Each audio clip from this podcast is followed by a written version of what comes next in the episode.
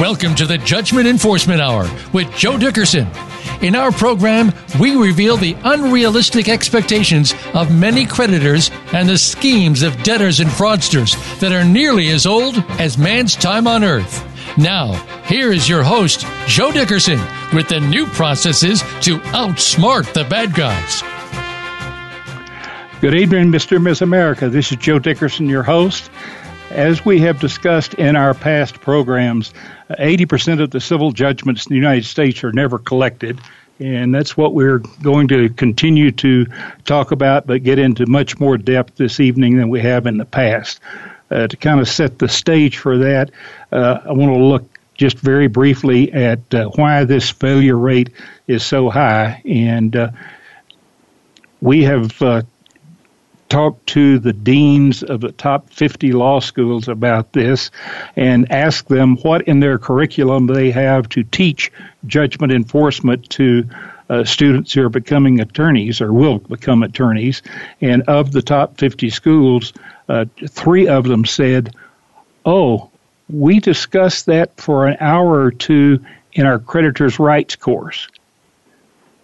I find that to be astonishing that uh, so, so many of the attorneys do litigation work and are seeking recovery for their clients that they're not uh, specific courses that cover this in depth. So the attorneys that want to learn how have to pretty well do it on their own through mentors and continuing legal education.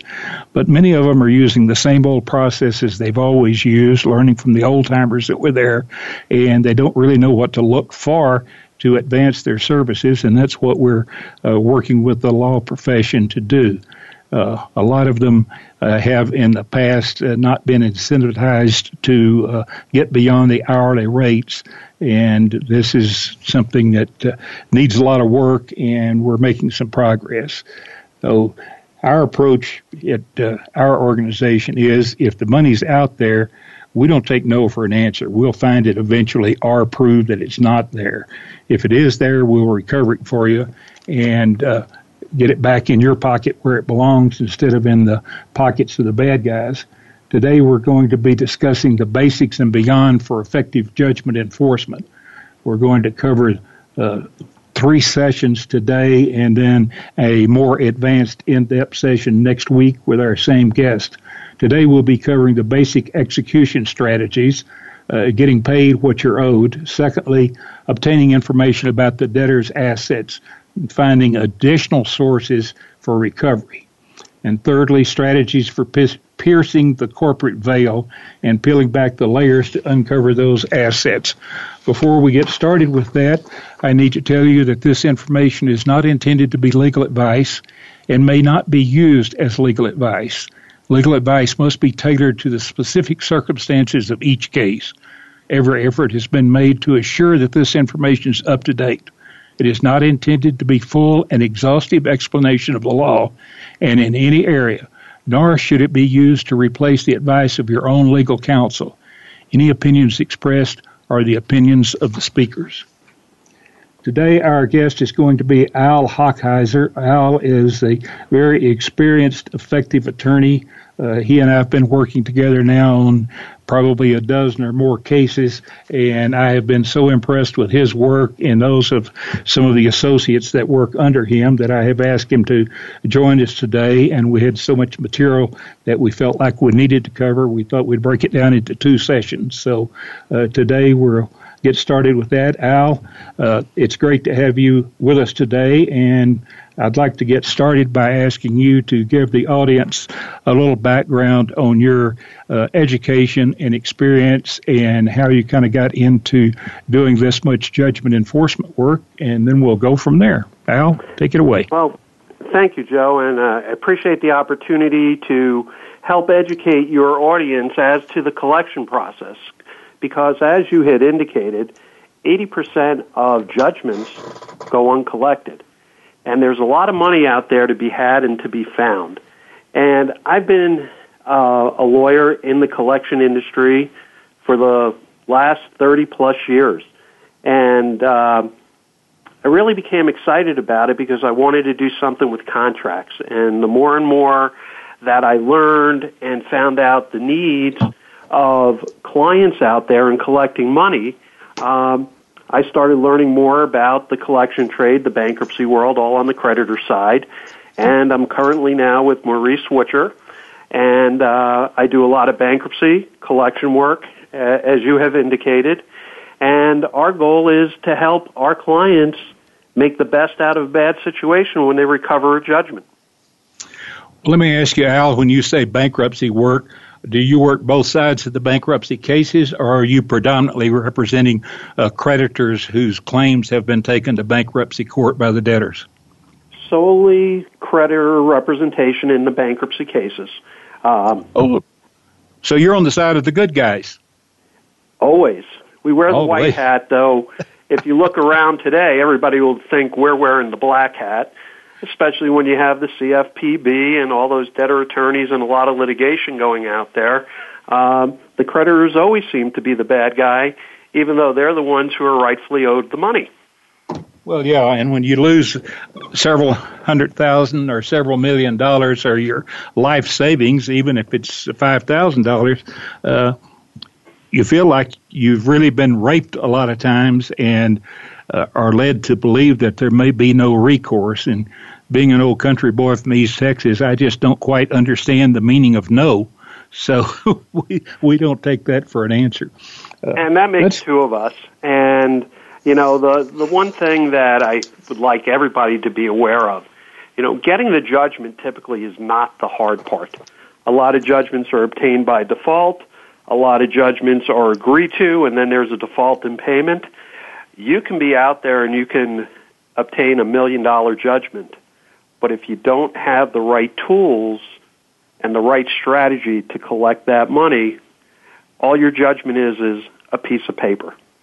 And how many, hopefully, how many times have I said that? And you can't take that piece of paper to the bank. That is correct. All right. Well, let's talk about how we uh, get into the uh, strategies of getting paid what you're owed. So the the first thing that I want to bring up is when you're making that loan or making that investment, the key thing to do is get as much information about the person that you are loaning money to as you can. Because having that information in the long run will help you collect that debt down the line and collect that judgment. And a lot of people think, no, I don't need to obtain that on the front end this individual has, you know, a 785 credit score. Uh, I've done business with them in their past and they've always paid. But the problem is things change over time. And that's when loans go bad, obligations go bad, judgments are taken, and now you're looking for ways to collect.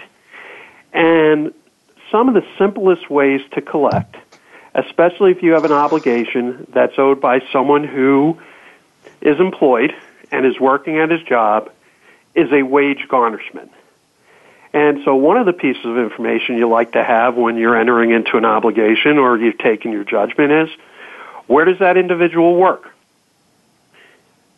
Wage garnishments are a very effective tool because it's filed through the court.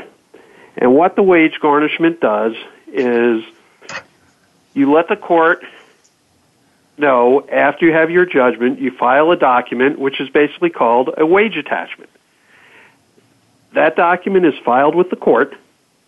The debtor, prior to that wage garnishment being filed, will receive in certain jurisdictions what's called uh, a note C or a statutory notice because that gives the debtor the ability to say, I'm going to pay you before you attach my wages.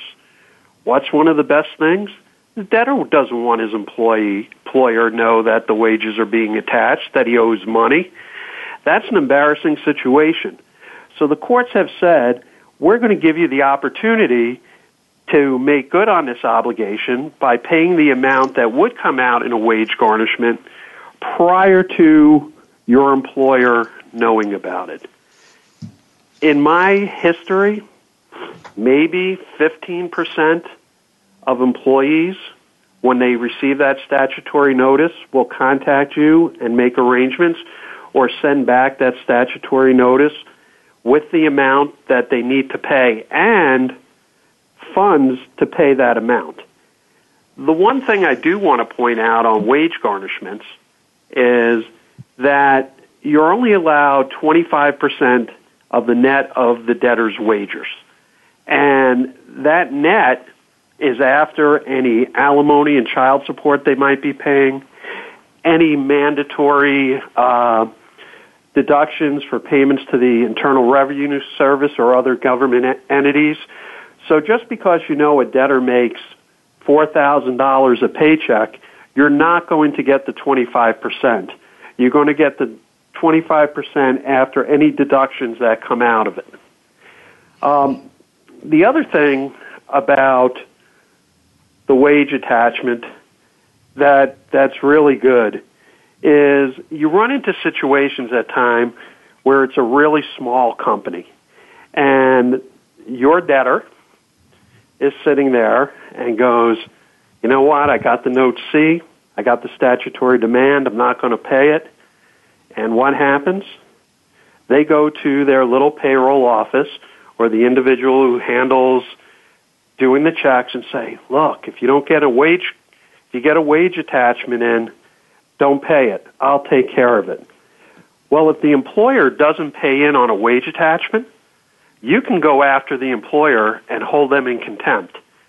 And talk about a pressure tool to get a debt paid um, there have been numerous times in my career where I've been executing through wage attachments on um, for our clients, where we turn around and we file a motion to show cause why the employer should not be held in contempt for failing to pay in on the wage attachment.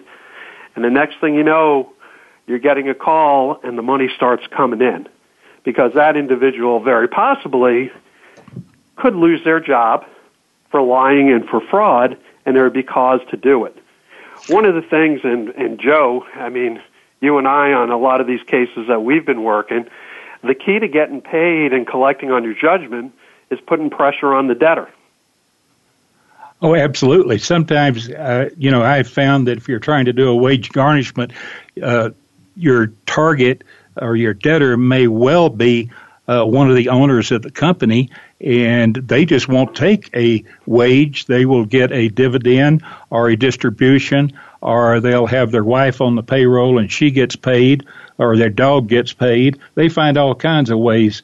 I uh, have found that wage garnishments may work on smaller judgments, but when you get up to fifty thousand and above, I've had very little success in every ever ever getting our entire judgment paid.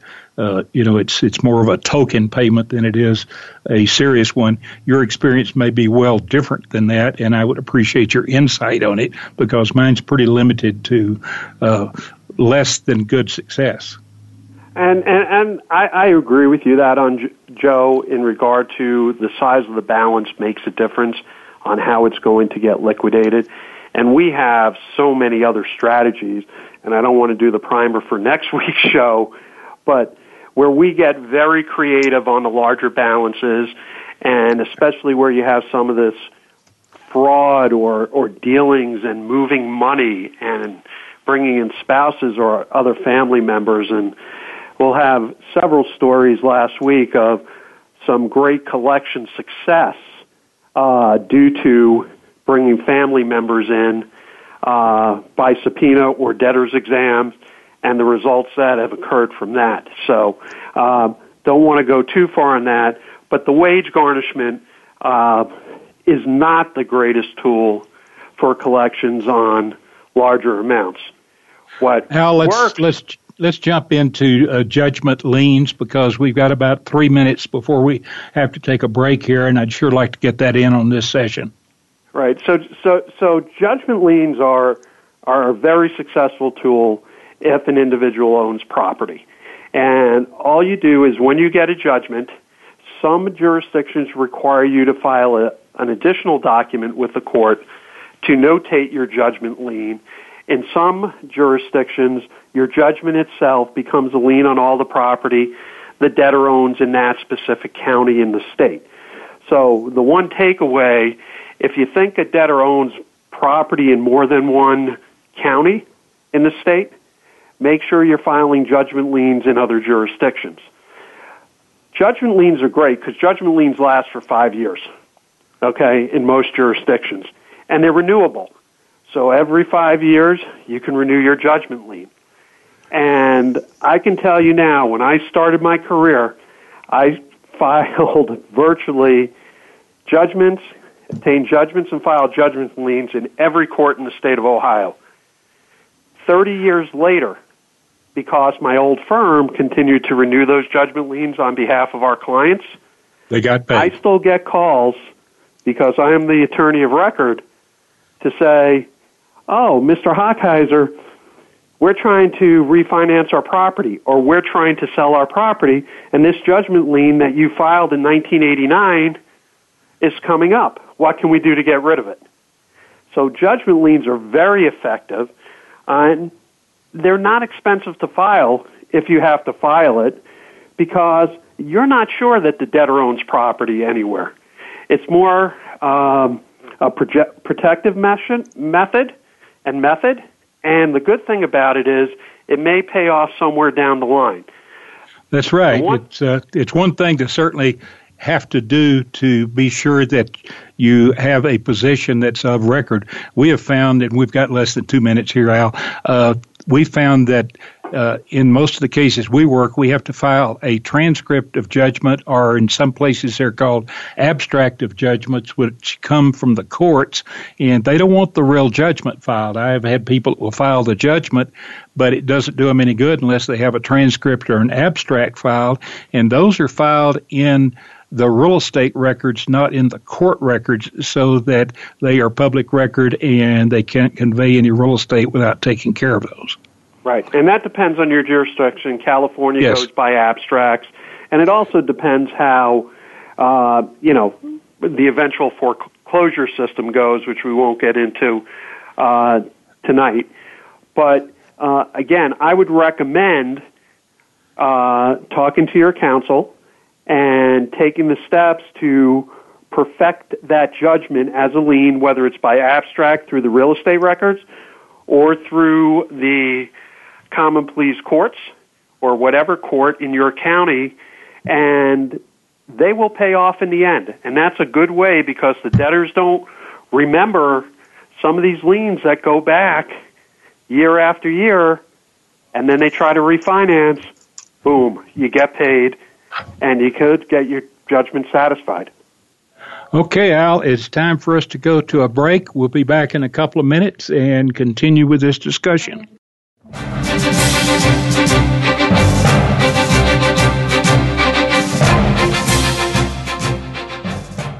Think you've seen everything there is to see in online television? Let us surprise you. Visit VoiceAmerica.tv today for sports, health, business, and more on demand 24 7. Learn why 80% of civil money judgments are never enforced in the United States. Ensure that you have the best chance to actually recover your judgment and get the money the court awarded to you. Order a copy of Joe Dickerson's new book, Diagnostic and Prescriptive Judgment Enforcement. You can get your copy for just $24.95 with no shipping and handling costs. Call 303 974 5610 or order via email from Joe at financialforensicservices.com. That's 303 974 5610 or Joe at financialforensicservices.com. Did you know that 80% of civil judgments awarded to creditors are never collected? Be one of the 20% that successfully collects. Joe Dickerson is the nation's leading financial forensic expert. Contact Joe at 303 974 5610 or by email to joe at financialforensicservices.com for a free consultation about your judgment enforcement needs. That's 303 974 5610 or joe at financialforensicservices.com for your free judgment enforcement initial consultation with Joe Dickerson. Contact him today. When it comes to business, you'll find the experts here. Voice America Business Network.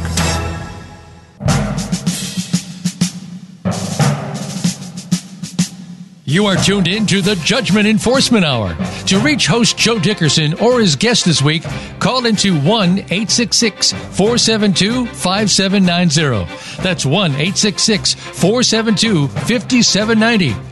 Now, back to the show. Okay, we're back for the second session for the Judgment Enforcement Hour, and I understand we have a caller on the line from Central Oklahoma, Mr. David Maxey. Mr. Maxey, you have a question or a comment for us?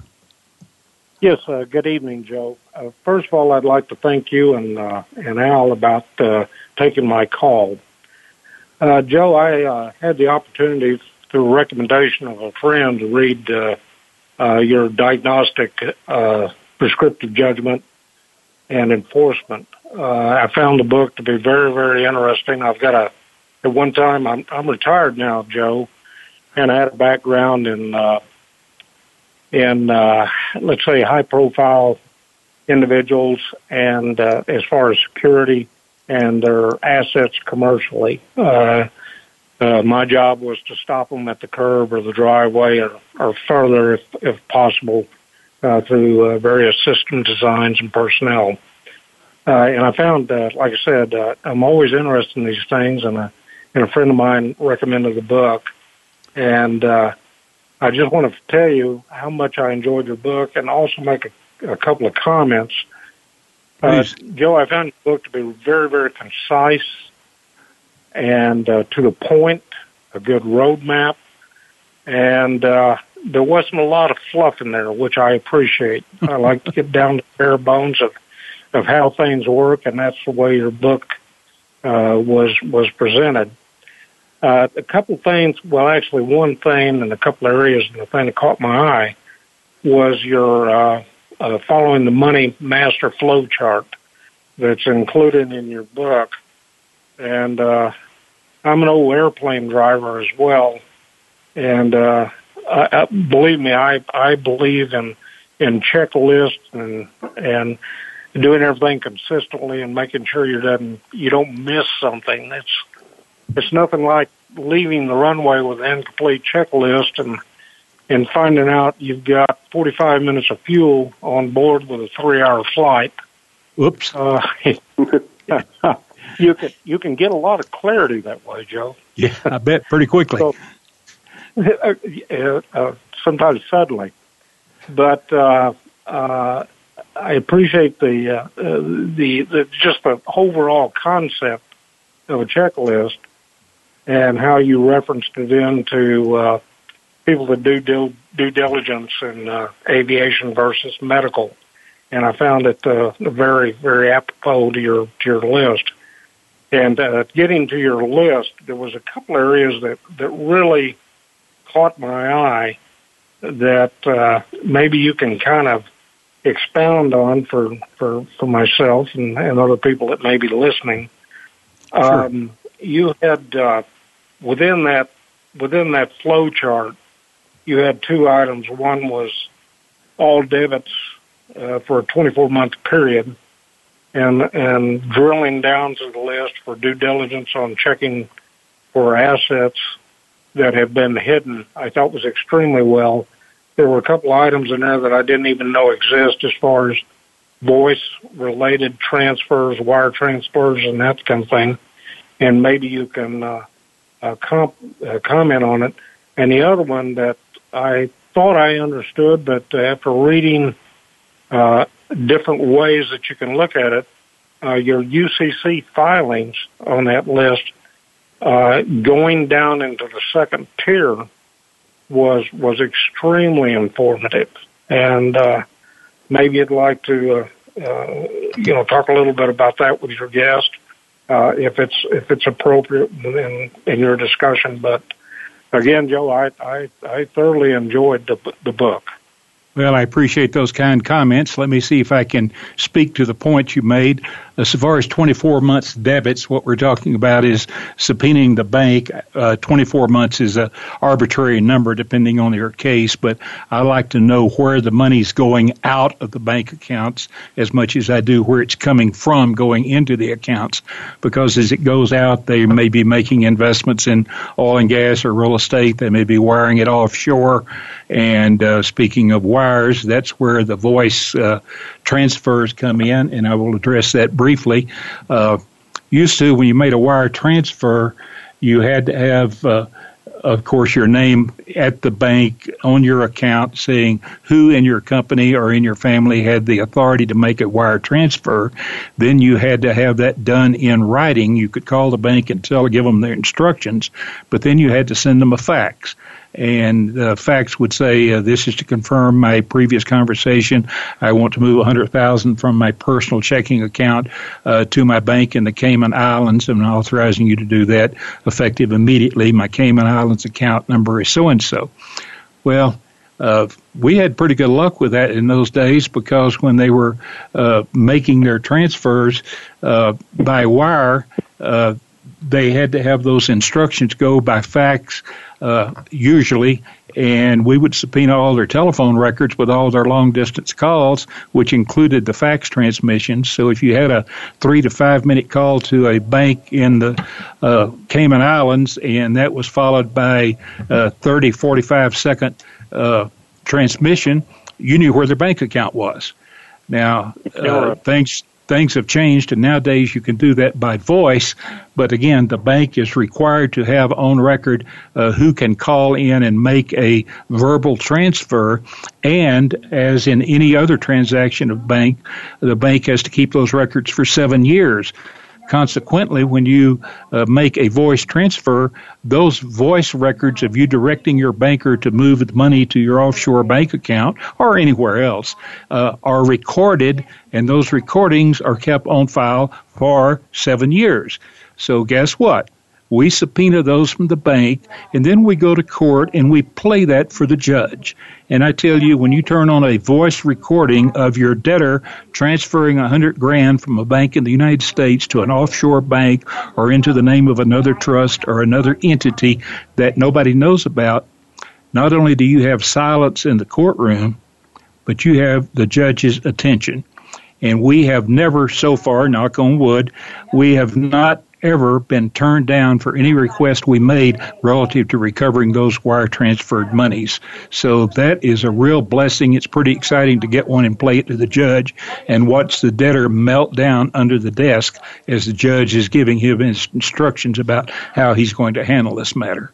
Now, your third point was you. Go ahead. Well, and I just wanted to add to that. That's about the creativity and using the tools that are out there using the subpoenas, the information that you get when you pull in a debtor or members of his family on a debtor's exam or depositions in aid of execution. It's all there. You just have to be able to use it. That's right. And uh, Mr. Maxey, on your third uh, comment concerning UCC filings.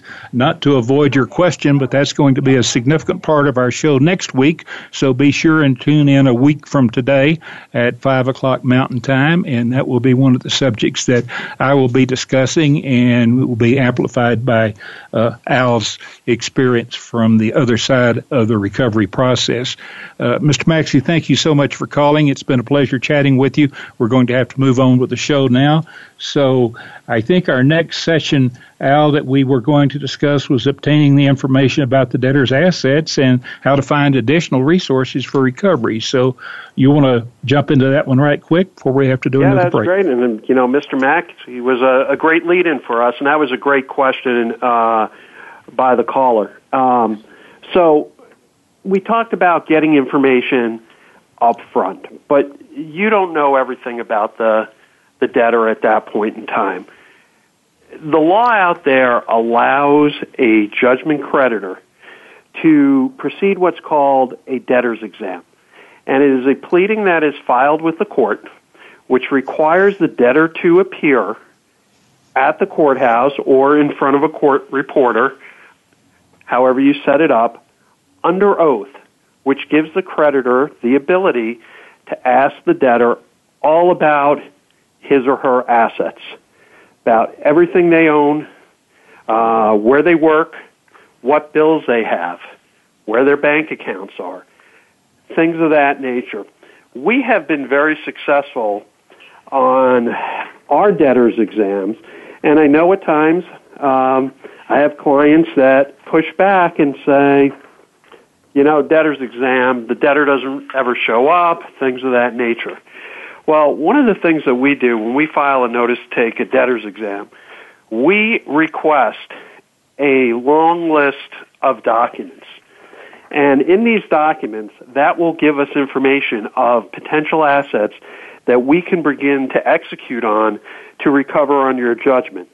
Our standard form has 27 requests that range from where you do your banking, any promissory notes, uh, letters of credit, life insurance policies, certificates of deposit. We require them to produce it. We want all evidence as to any real estate ownership, evidence as to any uh, cars, motorcycles, recreation vehicles that they own. Um, we also want to know information about any trusts that they may have uh, interests in. We also want to know about transfers that they made, and Joe has used, you know, 24 months on uh, his examples with subpoenas. We usually go back and request four years because four years is the time frame in most states that you could go back and recover a fraudulent transfer. And a fraudulent transfer is where the debtor takes an asset and gives it to somebody else, puts it in someone else's name in order to avoid his or her creditors. And we found the debtor's exams very successful because what happens is the debtors do appear. If they don't appear, you're in front of a judge, and the judge will hold them in contempt. And then the judge will bring them in, and if they don't show up, the judge will have the sheriff go out and actually issue a warrant for them to appear. And so we have found the debtor's exam as a very successful tool of gaining information, which will then allow us to proceed with other forms of execution. Um, have an example on one of the accounts that we're working with Joe on, and uh, this was is a 1.6 million dollar balance. Deals with some commercial real estate. Um, there's a judgment out there. We filed a notice to take debtor's exam. Got a call from the debtors three days later, and started providing us all this documentation. Once we got that documentation, we now have a commercial foreclosure going because we gained so much information and now the debtor has an attorney and they're calling us and they're coming up with a proposed offer to pay back the obligation. So the debtor's exams we find are worth the money to take the step and at least put, again, going back pressure on the debtor. Well, the other piece Al, of that, yep. Go ahead. Excuse Joe. me. Uh, let me jump in here for just a minute before we have to go to another break and share with you uh, a lot of the experience we've had in that. I of course, manage most of the cases in recovery for our clients and work with the attorneys to get these things accomplished, as you know. But my preference, all other things being equal, and I understand what you're saying, and I know it works many times. But all other things being equal, I find that the debtors usually don't produce what has been subpoenaed, and the judges in many of the jurisdictions we're in around the country do not necessarily ever issue a warrant for the arrest of the person. They give them three, four, five warnings, and in the meantime, by the very nature of the questions that are asked in the depositions are the documents that are being subpoenaed, what we're really doing is telling the debtor what we're going after, and they take that opportunity to move it and make it more difficult to recover. For instance, I was doing a multi million dollar divorce case for uh, a lady whose husband is a movie producer, former roommate of one of our recent presidents, and uh, a university professor too, and I had found for her six million dollars that he had a, in a bank account in rural India. So the next day, her attorney sat down with the debtor and his attorneys and say, okay, we know you've got this six million in XYZ bank in such and such area in India, and the wife is entitled to her half of this, so please uh, produce a check for that amount. And do you know, Al, the next day that account had a zero balance in it? She called me crying, moaning, and groaning and said, What should I do? I said, Well, in my opinion, the first thing you should do is fire your attorneys. Secondly, look and see if there's any malpractice issues there.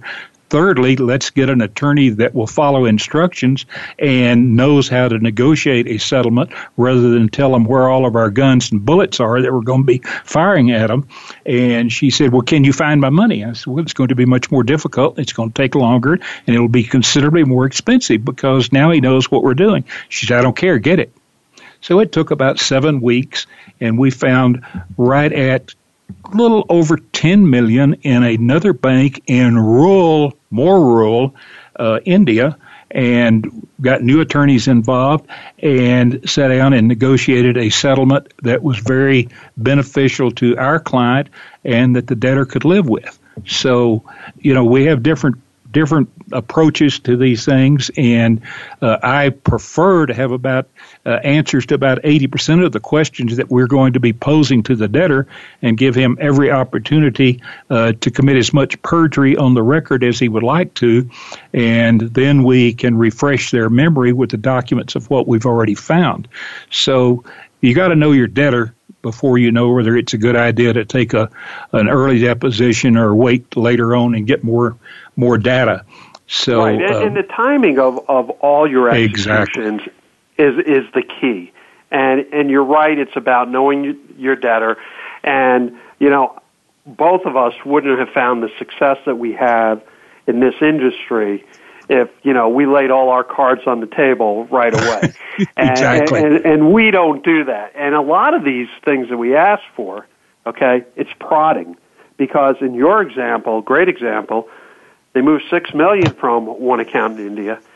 Now you started to think and you looked and you found out there had to be other accounts there. That's where they're doing business. That's where they were moving money.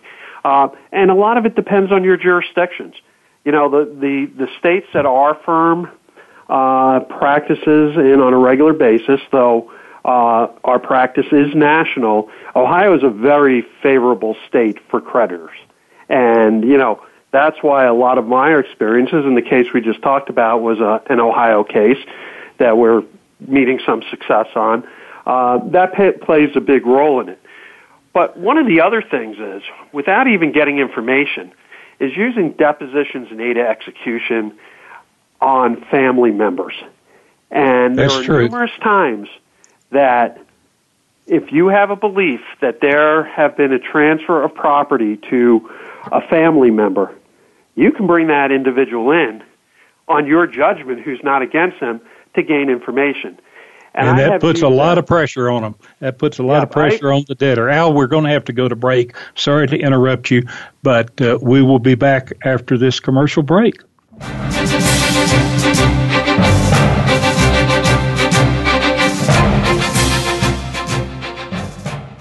Become our friend on Facebook. Post your thoughts about our shows and network on our timeline. Visit facebook.com forward slash voice America. Did you know that 80% of civil judgments awarded to creditors are never collected? Be one of the 20% that successfully collects. Joe Dickerson is the nation's leading financial forensic expert.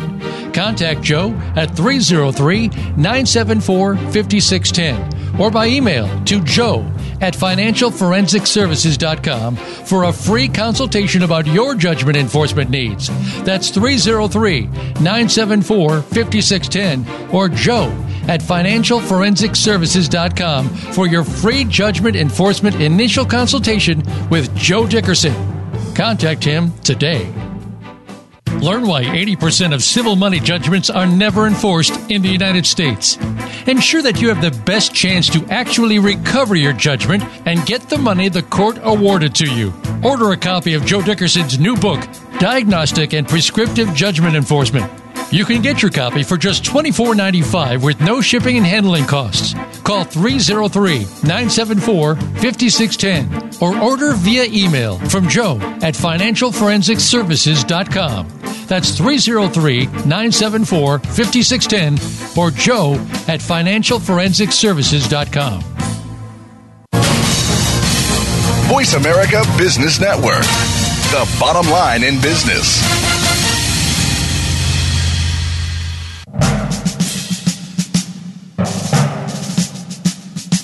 You are tuned in to the Judgment Enforcement Hour. To reach host Joe Dickerson or his guest this week, call into 1 866 472 5790. That's 1 866 472 5790. Now, back to the show. All right, we're back from break now, and in this session, we're going to be talking about the strategies for piercing the corporate veil and pulling back the layers uh, to locate the hidden assets. And when we say corporate veil, we're really meaning various business entities, not necessarily corporations. And uh, there are several different areas that we can be discussing. I'd like to start off by talking about trust. People generally are of the opinion that if the assets are in a trust, they cannot be touched.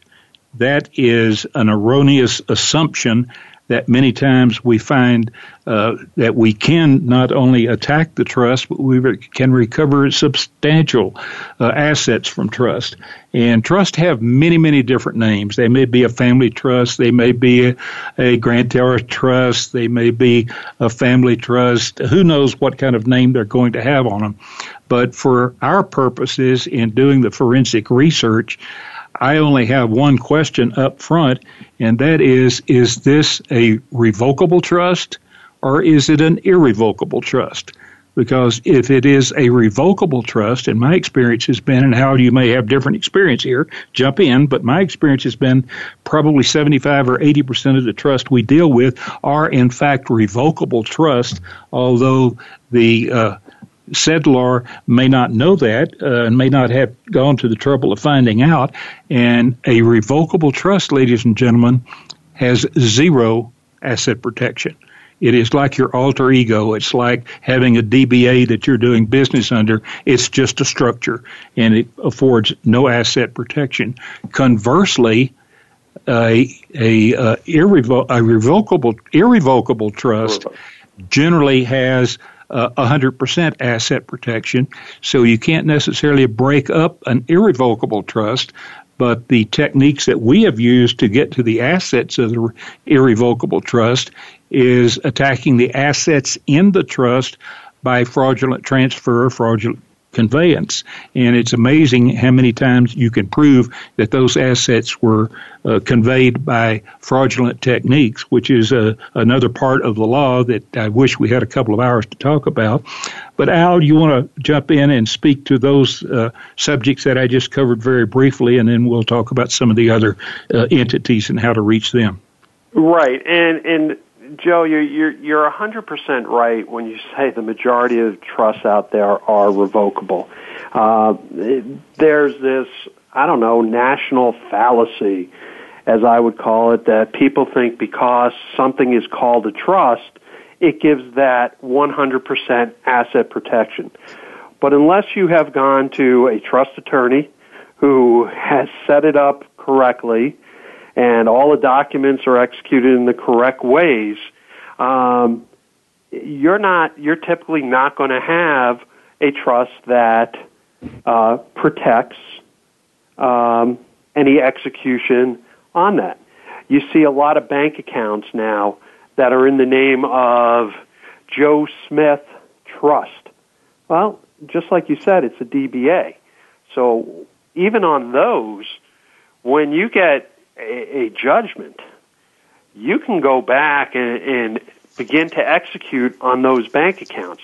You can file complaints to recover fraudulent transfers because every bit of money from your debtor, Joe Smith, that goes into the Joe Smith Trust is really his money. And that money is being moved, and just because it has a trust name, uh, being avoided potentially from your execution, uh, the fraudulent tr- conveyance or fraudulent transfer process is the way to get that. It's the same thing with cars or real property that are transferred, or somebody uh, receives a gift from somebody of ten, fifteen, twenty thousand dollars, and it's in there. Those are all assets that you're going to be able to get on a fraudulent conveyance. The other thing is when you look at fraudulent transfers, and I mentioned it before, there's a time period that you can look back. So you can go, well, there was money that was moved into this trust from the debtor, okay? Guess what? I may be able to look back four years. Guaranteed two years most of the time, but most of the states say four years. And if you have that, that's just a wealth and the opportunity to get there. Now, when you're talking about irre- irrevocable trusts, it's a much harder process. You have to really dig down, and if you can uncover some deep fraud, you may be able to get there. It's very right. expensive, but not always impossible. But not always impossible because you have to, again, it's all the information that you're going to pick up over time in your investigation of the debtors using companies like Joe, Joe's that goes out there and does the deep dive forensic investigations. You know, we rely a lot on companies like Joe because, you know, we can handle the legal aspects, but some of it is the way that we obtain the information. And just because it's an irrevocable trust doesn't mean it's off limits and it's totally protected. You just need to work a little harder and use some extra uh, tools to get there. Yeah, Al, I, I wrote a white paper and it ended up being uh, published in a financial journal, but the title of the article was The Good News About Fraudulent Transfers and I always had these odd looks. What do you mean good news about fraudulent transfer? And I said, well, it's very simple. When a debtor transfers assets fraudulently, they leave a whole trail of documentation that is irrefutable if you're deeding something into a trust that comes from uh, mom and dad and mom and you're doing it for your parents and transferring it in or having them transfer it into a trust that you end up being uh, the grantor of or, or the uh, trustee of and are supposedly looking after your parents' uh, best interest, but you're going to then liquidate those uh, real estate assets and get the cash out and pay bills with it. I mean, every move that you make and every change in ownership or every move of assets in and out of a trust is documented. And like I said, usually irrefutable evidence for fraudulent activity.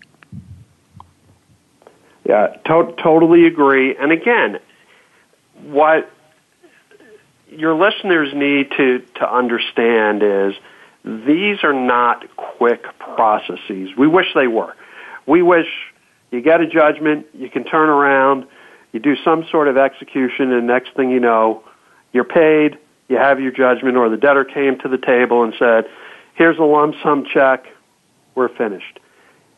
It's not especially when you're dealing with corporate entities, large balances, and, and corporate entities not it's not always the big corporation.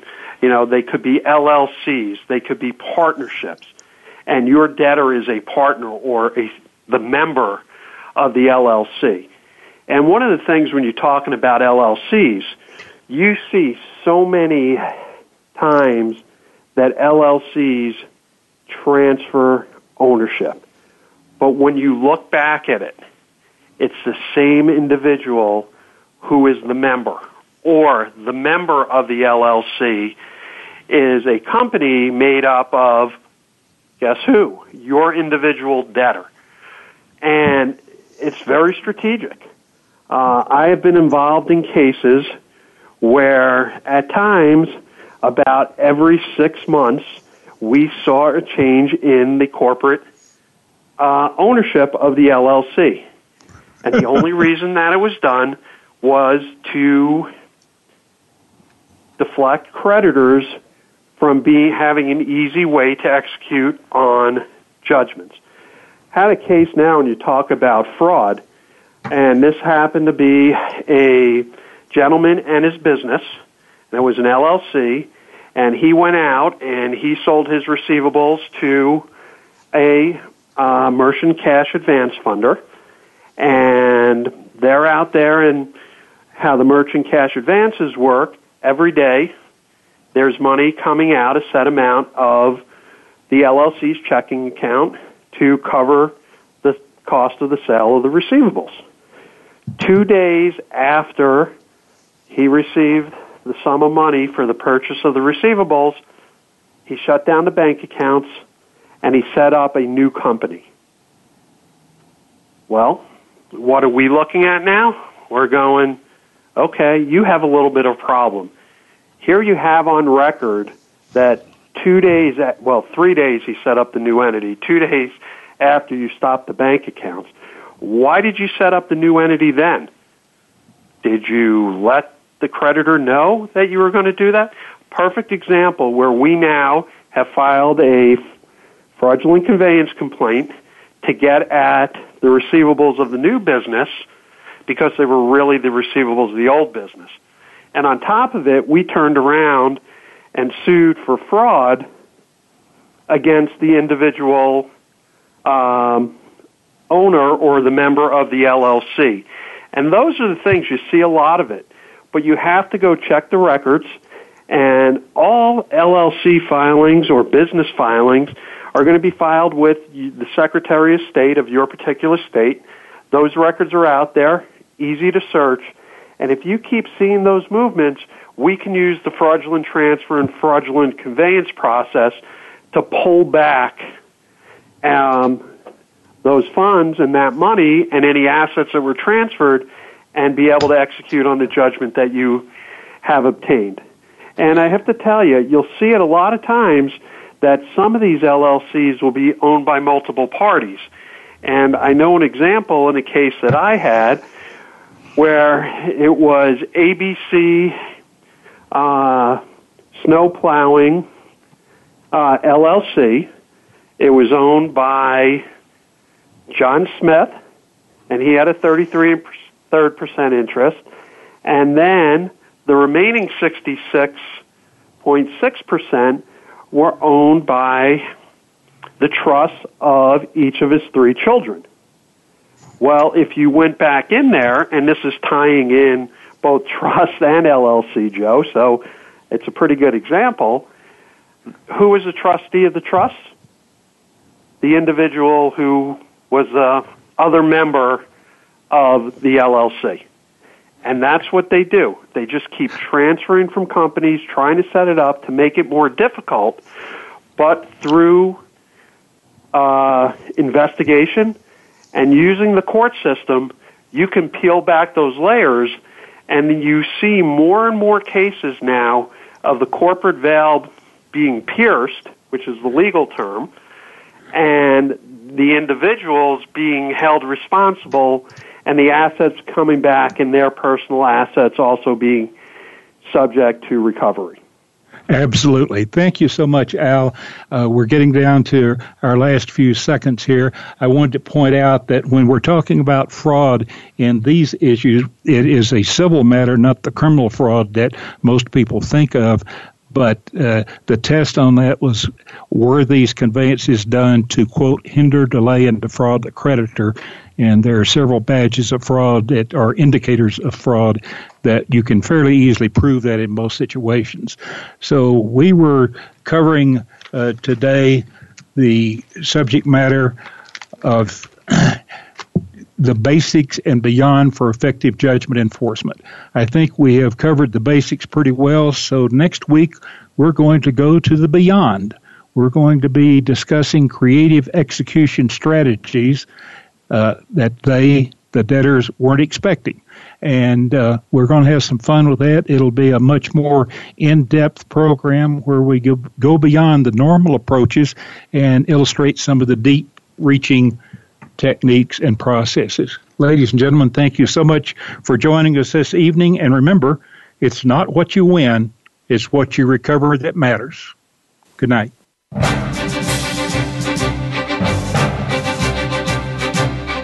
Thank you for tuning in to the Judgment Enforcement Hour. Be sure to join Joe Dickerson and another guest next Wednesday at 7 p.m. Eastern Time and 4 p.m. Pacific Time on the Voice America Business Channel. We'll bring you more case studies and advice next week.